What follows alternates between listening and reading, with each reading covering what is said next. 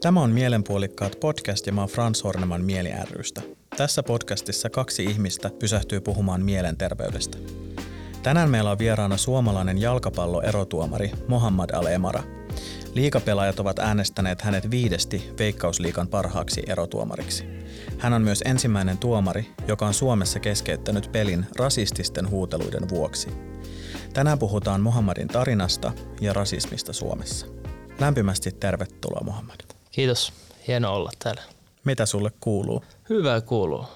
Vähän ollut tuota kiirettä nyt arjessa kausi käynnissä ja näin, mutta tuota, tosi hyvä. Jos putiksen ympärillä hommat pyörii, niin parempaa ei voi olla. Miten sun kesä meni? Tosi kivasti, sekin toki. Putiksen ympärillä niin kuin, äh, varmaan 20 edellistä kesää, mutta tota, mikä sen parempaa. Kuulostaa siis, että futis on sun intohimo ja sä oot pelannut jalkapalloa jo pienestä pitäen.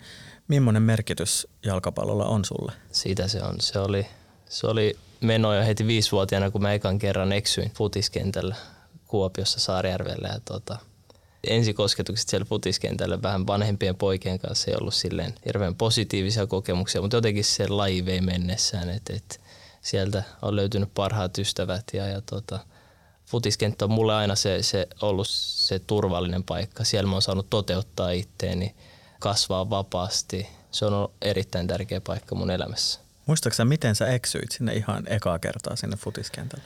Musta tuntuu, että se tuli Fajan kautta. Mun Faja on samanlainen futishullu ja tota, mä potkin himassa ja sit, sit varmaan äiti on heittänyt meidät pihalle, että menkää jonnekin kentälle. Ja mä muistelisin silleen, että, että että just pienenä, kun mä aloitin koulun, niin mun päässä mä menin aina. Et kaikki muu oli silleen, meni sumussa, mutta futistreenit, mun päässä meni treeneistä treeneihin, että milloin mä taas pääsen kentälle. Et se oli mulle tosi, tosi tota, tärkeä paikka, etenkin lapsena. Sä oot kertonut, että jalkapallo on auttanut sua integroitumaan suomalaiseen yhteiskuntaan, niin mitä se tarkoittaa sun kohdalla? Koulussa mä ajauduin aika herkästi samasta taustasta olevien kaverien tota, kanssa hengailee ja tota, jotenkin se, miten mä pääsin kiinni siihen suomalaiseen yhteiskuntaan, niin se tuli tosi vahvasti futiksen kautta. Sieltä sain ekat kantasuomalaiset ystävät. Urheilu muutenkin on sellainen, että siellä ei helposti sinne ei synny sellaisia kuppikuntia. Että me tehdään sitä juttua kuitenkin yhdessä. Mä luulen, että, että se on ollut iso tekijä – siinä, että, että miten mä oon selviytynyt haasteista, kun on joutunut kasvaa kahden kulttuurin välillä. Futis on jeesannut siinä jengi ympärillä. Futisjoukkoissa on, on jeesannut siinä tosi paljon. Osaatko sanoa jonkun konkreettisen asian, että minkälaisia haasteita sä oot kohdannut, kun sä sanoit, että kahden kulttuurin välillä?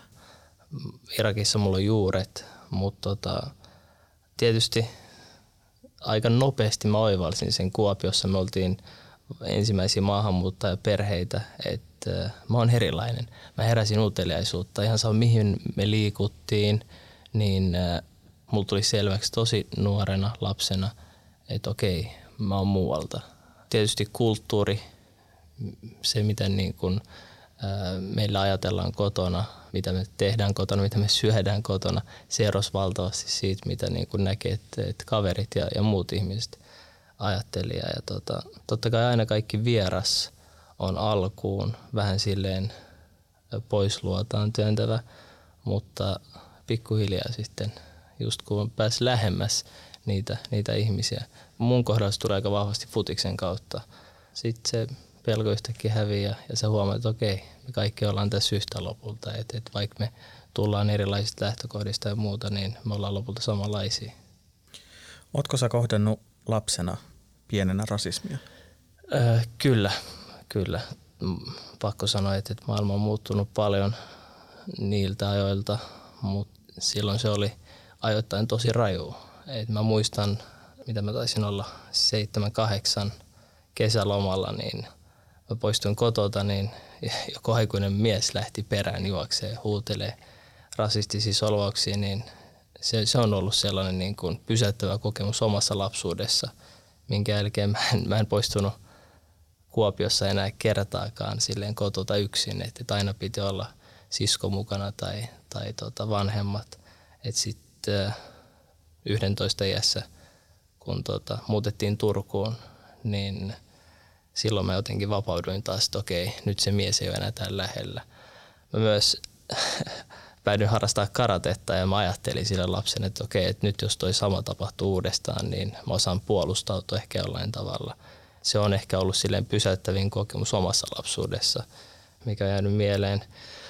Futiksen parissa totta kai kentän laidalta vanhemmat huuteli aina, aina niitä näitä, mutta tota, siinä niin kuin, mua harmitti ehkä eniten se, että, että kukaan ei puuttunut siihen, että okei, siellä meidän ääliöitä riittää aina lopulta, jotka heittelee mitä tahansa mieleeni olahtaa, mutta sitten siinä kentän ympärillä oli kymmeniä muita aikuisia, että miksi kukaan ei, ei, ei reagoinut.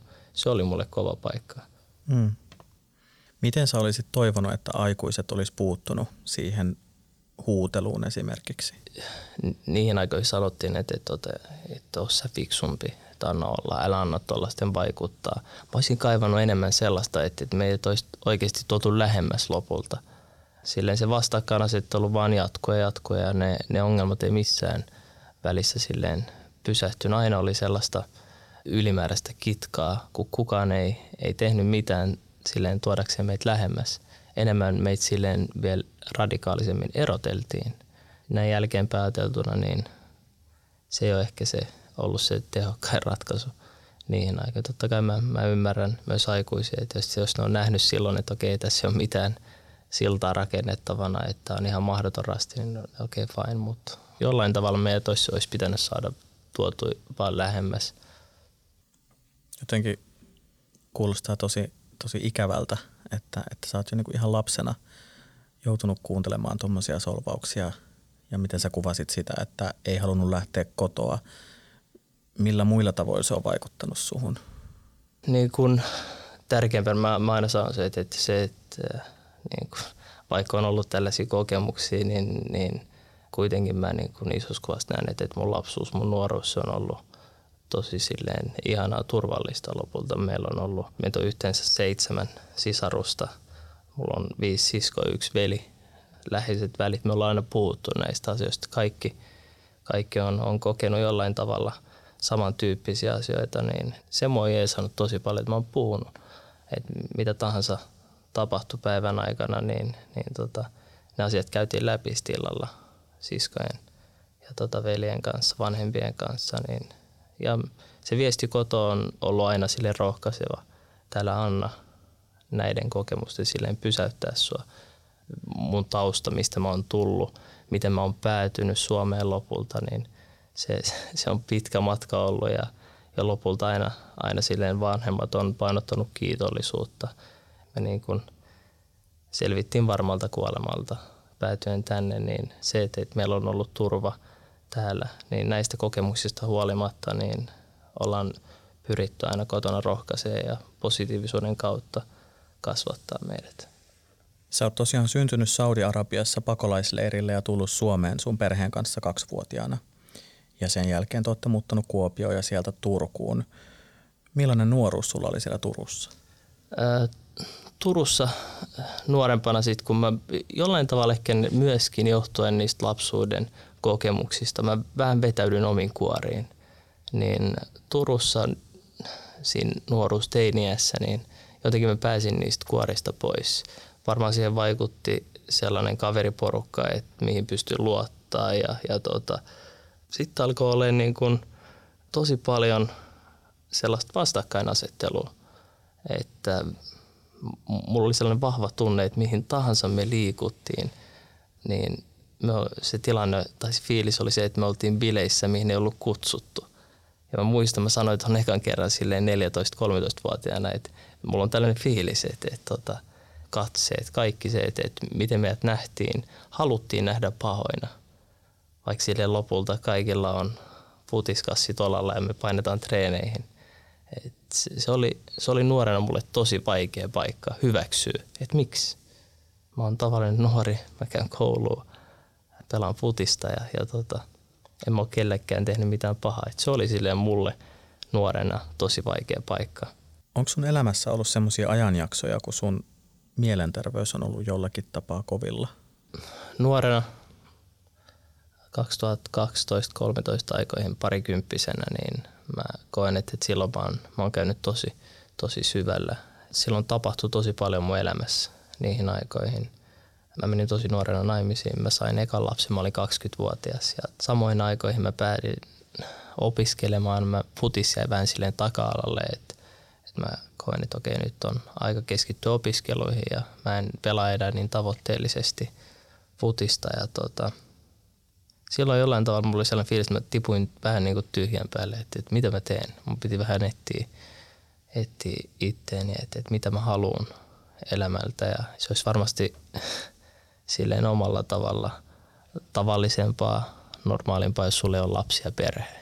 Et silleen mulla oli iso vastuu jo, jo nuorena ja toisaalta se ei pelottanut mua. Mä olin kasvanut isossa perheessä ja mun unelma oli aina saada oma perhe ja mulla oli vain yksi vaihtoehto, että okei, nyt suunta tästä on vain ylöspäin. Ehkä niin kuin silleen pakonomaisena ratkaisuna mä koin, että, että Turku mun pitää jättää. Että mulla oli sellainen fiilis, että mä olin kamppailut täydet 12 erää, että mä olin, siellä oli niin paljon sellaisia kokemuksia, että mitkä lannisti, että mä halusin muuttaa uuteen paikkakuntaan ja lähteä rakentamaan sitä juttua siellä uudessa paikkakunnassa. Ja, ja tota, kun katsoo, että, että mihin on, on päässyt täällä, niin se on, oli erinomainen ratkaisu. Miksi Turku piti jättää?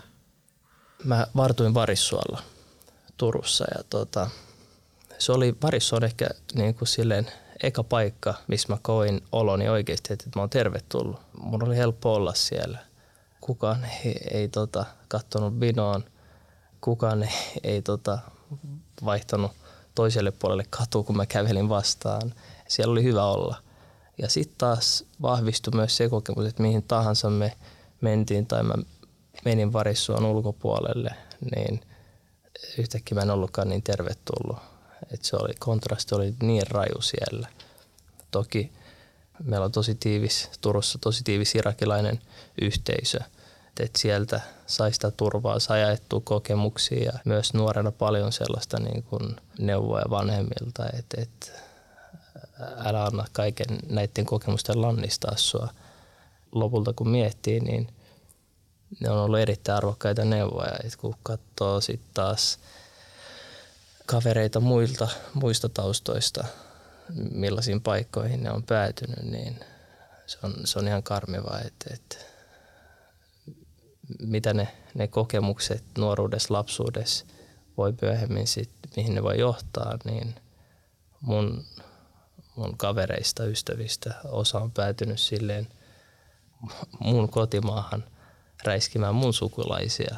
Et silleen, se on ollut sille mulle mahdoton paikka, että, että miten, mutta aina mä sanon, että lapsi, nuori, halu kuulu joukkoon, se halu kuulu porukoihin, halu kuulu joukkueeseen, jengiin, mikä tahansa se sitten on.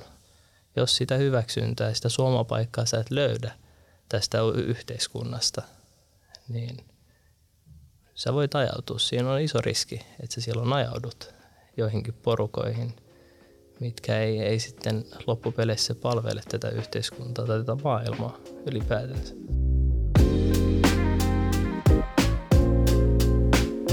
Palataan vielä puhumaan jalkapallosta. Miten susta tuli erotuomari?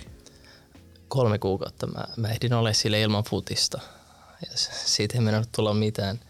Mun poika oli vielä sen verran pieni, että mä en päässyt edes senkaan skulaa vielä. Ja tota, sitten mä ajattelin, että, että okei, pelaajana mä olin, mä olin itse se tuomareiden kauhu, niin mä luin, että vaikeista pelaajista voi tulla hyviä erotuomareita. Sitten mä ajattelin, että okei, että mä lähdin kokeilemaan, että mikä tämä juttu on. Ja, ja tota, aika nopeasti mä löysin oman paikkani sieltä kentältä uudessa roolissa. Mä olin kokeillut valmentamista.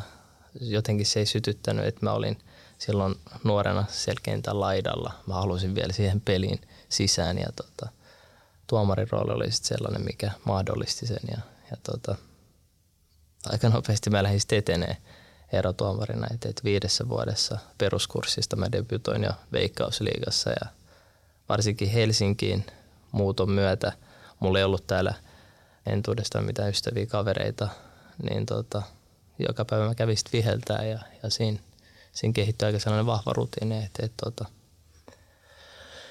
tuntuu omalta jutulta ja varsinkin se, että et pääs etenee niin nopeasti, niin tota, se rohkas ja en ole, en ole katunut päivääkään sitä, että, että musta tuli lopulta tuomari eikä pelaaja. Sä oot myös ensimmäinen tuomari, joka on Suomessa keskeyttänyt pelin rasististen huuteluiden takia. Kerro, mitä siinä tilanteessa tapahtui?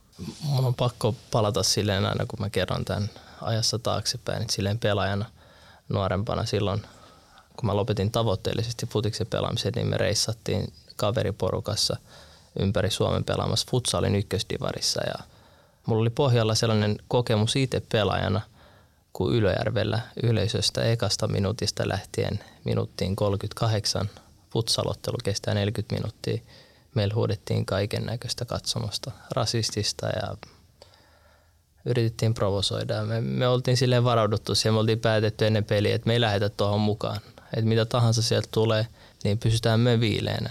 Ja tota, 38 minuuttia, monta kertaa me käytiin tuomarille sanomassa, että voisit sä tehdä jotain. Tuomari oli kädetön ja yksi meidän pelaajista sitten reagoi siihen. Se reagoi siihen. Väkivalta ei ole ikinä ratkaisu. Kaikista estelyistä huolimatta hän potkas sitä katsojaa ja totta kai me oltiin pettyneitä ennen kaikkea siihen meidän omaan pelaajaan, mutta oli kova paikka taas matsin jälkeen, kun me katsottiin sitä isoa kuvaa, että mitä oli tapahtunut, niin taas meidät nähtiin vaan pahoina kollektiivisesti. Vaikka joukkueessa kaikki tuomitsi sen yhden pelaajan käytöksen. Mutta se rasismi, 38 minuuttia, mitä meillä huudettiin, se unohdettiin siitä yhtälöstä. Jäi vaan huonosti käyttäytyvät maahanmuuttajat. Ja silloin oli aika hiljainen tota, kotimatka takas Turkuun Ylejärveltä. Et, et, tota, normaalisti sellaiset tyypit, jotka tyyli oli vaikea ottaa kuva, kun ne puhu koko ajan, niin me oltiin aika hiljaa. Et se oli, oli mulle tosi raskas kokemus nuoruudessa. Ja, ja tota, kun mä lähdin tuomarina nousee ylöspäin, niin ykkösdivisioonaan kun mä nousin, niin mä mietin ennen kauden alkuun, että se mitä varten me ollaan tuolla erotuomarina kentällä, niin se on se pelaajien turvallisuus. Se on se meidän päätehtävä. Niin tota, mitä jos tulee tällainen tapaus? Miten mä toimin? Mä en halua olla se tyyppi, joka menee piiloon silloin. Niin mä löysin, että on olemassa protokolla, kolmivaiheinen protokolla, miten sä voit puuttua siihen – ja mä sillä kaudella aina ennen ottelua ohjeistin avustavia, että, että miten me toimitaan, jos me kuullaan yleisöstä jotain. Ja sitten oli pelattu 15 minuuttia Valkeakoskella, kun tota avustava kertoi, että, että nyt sieltä kuuluu rasistisia huutoja. Mä odotin, että, että tulee katko. Mä varmistin vielä häneltä kommunikaatio laitteen kautta. Ja tota, sitten se oli, että joo, että sitten mä toimin niin kuin silleen tuli aika lailla selkärangasta. Ei mulla ollut muita vaihtoehtoja kuin puuttua siihen. Ja se eka steppi oli, että mä ilmoitin kapteeneille, mä pyysin kuulutuksen, että kuulutetaan, miksi peli on nyt seis. Että jos tämä jatkuu, niin sitten me marssitaan pois kentältä, pelaajat, tuomarit. Me ehdittiin sitten jatkaa peli muutama minuutti ja ne huudot taas jatkuu, jotka kohdistuivat vierasjoukkojen pelaajan ja sitten me marssittiin koppiin – sillä hetkellä se, niin kuin mikä sai mut tosi ylpeäksi. Ja jälkeenpäin, kun mä oon ajatellut sitä, niin se futiksen voima, se urheilun voima, että, että millainen viesti me saatiin lähetettyä. Mä muistan se hetken, kun mulla oli pallo kädessä, että mietin, otaks mä sen mukaan pukuhuoneeseen vai jätäks mä sen kentälle. Mä ajattelin, että okei, mä jätän tän nyt kentälle. Mä haluan lähettää viestin, että – tota käytöstä me ei hyväksytä. Me lähetetään vahva viesti, että nyt me kaikki, molemmat joukkueet, erotuomarit, poistutaan kentältä. Mä jätän vaan sen pallon sinne, 1500 katsoja voi tuijottaa sitä. 25-26-vuotiaana mä en yhtään ajatellut, että mitä, mitä sitten, mitä että toimin tällä tavalla.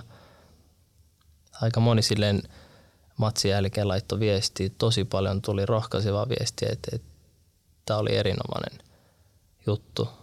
Ja moni ihmettelee, että miten, miten sä uskalsit noin nuorena toimia tuolla tavalla. Mutta mä luulen, että mulla sillä hetkellä omien kokemusten myötä, niin se oli ainut oikea ratkaisu. Et ei ollut mitään muita vaihtoehtoja kuin puuttua siihen. Sitä mä kans mietin tässä, kun mä kuuntelen sua, että miten sä Miten sä uskalsit tehdä sen ratkaisun tuossa tilanteessa? Se, se, se, niin kun, se oli helppo ratkaisu. Se tuli selkärangasta. Et varmaan se kokemus oli niin vahva, se turhautuminen silloin, kun kukaan ei reagoinut, kun itse oli kohteena. Ja lopulta se ei vaadi mitään muuta kuin sen, sen puuttumisen. Niin kuin mä sanoin alussa, että ääliöitä riittää. Niin pitkä kuin rasismi on yhteiskunnassa, sitä on myös futiksen parissa. Mutta se, miten me toimitaan, miten me reagoidaan siihen, sillä me voidaan olla esimerkki koko yhteiskunnalle. Jalkapallo herättää paljon tunteita, niin kuin huomattiin tästä esimerkistä, mutta erityisesti mä ajattelen, että sinä ja erotuomarit olette aika paljon niiden tunteiden kohteena. Ja sä oot jossain haastattelussa kuvannut, että kentällä ja se ulkopuolella niin tuomarit on sylkykuppeja. Onko se vaikuttanut sun mielenterveyteen jossain vaiheessa uraa, että saa niin paljon tunteikasta palautetta tai tunteikkaita reaktioita? Sille jos ajattelee mun pelaajataustaa, mä olin se, joka myös purkautui aina. Et mä ymmärrän sen futiksen, se pelin henki, se dynamiikka. Mä ymmärrän sen, että tunteet kuuluu siihen välillä, tai useimmiten se syy löytyy tuomareista, kun etitään syyllisiä. Mä aina näen, että se on se peli. Vaikka me ollaan sylkykuppeja aika usein ja muuta, mutta kuitenkin ne positiiviset kokemukset, mitä siitä mä saan, niin kyllä ne sitten kuitenkin isossa kuvassa on, on niinku se, mikä vie eteenpäin. Totta kai tulee aikoja, että et huomaa, että et hitsi, koko maailma on tällä hetkellä mua vastaan, mutta tietenkin oppinut sen, että, että niin kuin analysoimalla, keskittymällä siihen omaan juttuun, oman tekemiseen, sitä kautta niin kuin mä oon löytänyt sen ulospääsyn. Sitten se seuraava matsi tulee aina se on ehkä, ehkä eesannut, eesannut mua paljon. Ja täytyy muistaa, että, että silleen erotuomarina, vaikka se ulospäin näyttäytyy, että, että mä oon siellä yksin siellä kentällä. Ja niin se onkin. Mä kannan vastuun niistä kaikista päätöksistä, mutta mun ympärillä on aina tiimi. Mulla on kaksi avustavaa erotuomari, neljäs erotuomari. Ne on myös silleen aika, aika tärkeä tuki matsin aikana pelin jälkeen. Se, että miten me käydään asiat läpi ja, ja tota, nojaudutaan toisiimme, niin se myös tuo siihen sellaisen turvan. Kesän aikana on tullut esiin mediassa ministereiden aikaisempia rasistisia ja jopa väkivaltaisia kirjoituksia. Ja tätä rasismikeskustelua on käyty tosi paljon Suomessa ja käydään edelleen. Pakko kysyä sulta, että miltä tällaiset uutiset ja kirjoitukset on tuntunut?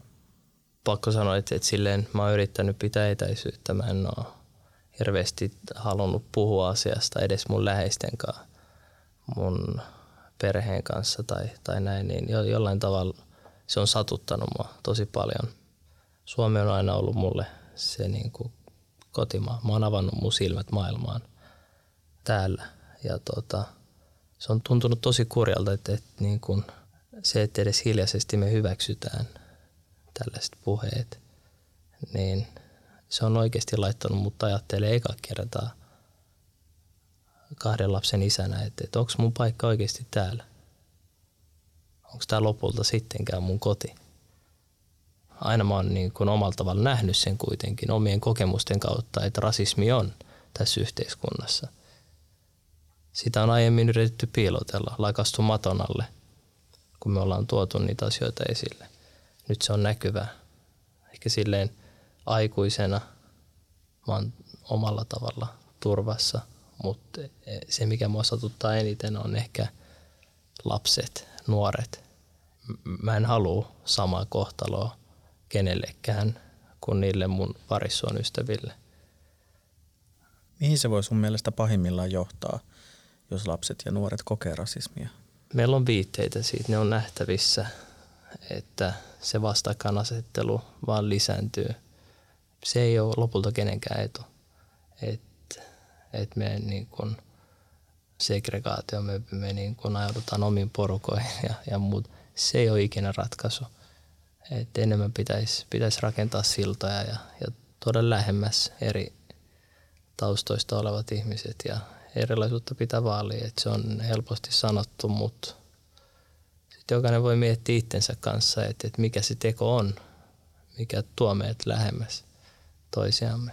Mitä sä toivoisit, että vallankäyttäjät, esimerkiksi hallitus tällä hetkellä, niin tekis, että tätä tilannetta voitaisiin jotenkin parantaa? Vai voidaanko sitä enää tässä vaiheessa parantaa? Mm. Mä pyytäisin silleen, että ottakaa nyt stop. Ihan saa mitä te teette tällä hetkellä. Se signaali, minkä te välitätte, se on hälyttävä. Se on erittäin julma, se on raaka. Nyt on aika ottaa silleen stop ja kelata oikeasti silleen sydämellä, että, että mihin me halutaan viedä tätä yhteiskuntaa. Halutaanko me rakentaa raunioita vai, vai oikeasti rakentaa yhdessä tätä juttua. Me ollaan jo täällä. Mä oon silleen omalla tavalla mä koen, että, että mä oon toisen sukupolven mutta Mä oon tullut tänne tosi nuorena lapsena. Mun lapset, ne, ne avaa silmät täällä. Niille ei ole sitä toista vaihtoehtoa, sitä toista kotimaata. Ne on suomalaisia. Me suljetaan iso, iso osa lapsista, nuorista, jos, jos me hyväksytään rasismi. Mitä sellaisessa tilanteessa pitäisi sanoa tai tehdä, jos joku on rasistinen toista ihmistä kohtaan, oli se sitten bussissa, työpaikalla tai harrastuksessa? Mä ymmärrän, että, että silleen tässä yhteiskunnassa varttuneena, että, että meillä se kynnys puuttuu on tosi, tosi, tosi iso muiden asioihin ja sille muutenkin. Mutta kuitenkin haluan rohkaista ihmisiä, että, että useimmiten se pieni reagointi, puuttuminen sillä hetkellä on iso juttu sille kohteelle, se joka kokee rasismia, niin se on, se on tosi iso juttu. Se voi olla oikeasti se pelastusköysi. Lapsi, nuori, silleen, vaikka niin kun me katsotaan iso kuva, niin ne on yksi, kaksi, kolme, neljä, viisi kohtausta. Mutta ei, lapsi, nuori, se alkaa ajattele helposti, että, että sitten nämä kaikki on mua vastaan, jos me ei puututa siihen. Se pieni hymy, jos sä et saa suuta auki, niin pelkästään se pieni hymy sille kohteelle saattaa, saattaa auttaa paljon. Mutta ei jäädä toimettomaksi rasismin edessä. Meidän pitää joka kerta puuttua siihen. Se on se ratkaisu.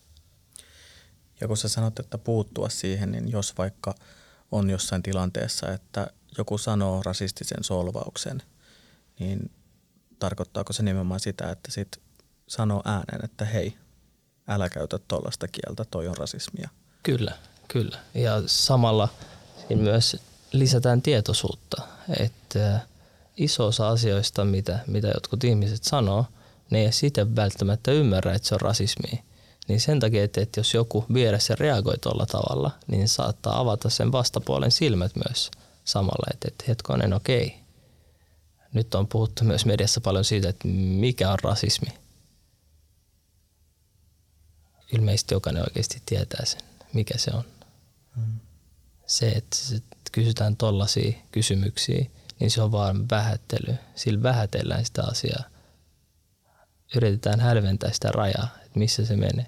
Ja se ei ole se ratkaisu. Mm. Viimeisenä kysymyksenä, Muhammad, mitä sä haluaisit sanoa niille nuorille, jotka joutuu kokemaan rasismia elämässä? puhukaa asioista. Vika ei ole teissä. Viekää asioita eteenpäin. Väkivalta ei ole ikinä ratkaisu. Se, että rasismi saa sun sisällä vihan syttymään, mä näen, että se on se oikea tapa. Totta kai me voidaan tuntea viha sillä hetkellä, mutta se, että me kollektiivisesti aletaan ajattelee, että yhden, kahden, kolmen kokemuksen myötä, että että koko maailma on meitä vastaan. Se saattaa tuntua siltä, mutta sillä hetkellä muista ne kaikki läheiset ihmiset. Se, mikä on mua auttanut, on se, että mä oon uskaltanut nojautua mun sisaruksiin, mun vanhempiin. Se on jeesannut mua niissä vaikeissa hetkissä. Niin mun neuvo lapsille, nuorille, jotka kokee rasismia, on, on se, että uskaltakaa puhua asioista. Uskaltakaa viedä niitä eteenpäin. Ja älkää ikinä ratkaisko väkivallalla sitä. Sillä te ette korjaa ongelmaa, sillä te suurennatte lisäätte niitä ongelmia. Lämmin kiitos haastattelusta, Mohammad Alemar. Kiitos paljon. Tämä on Mielenpuolikkaat podcast ja mä oon Frans Horneman. Kiitos, että kuuntelit. Jos tarvitset keskustelutukea, Mieli ry auttaa puhelimitse, kasvokkain ja verkossa eri kielillä. Voit myös lahjoittaa Mieli ryn mielenterveystyöhön osoitteessa mieli.fi. Löydät meidät Instagramista sekä Facebookista nimellä Mielenterveys. Moikka!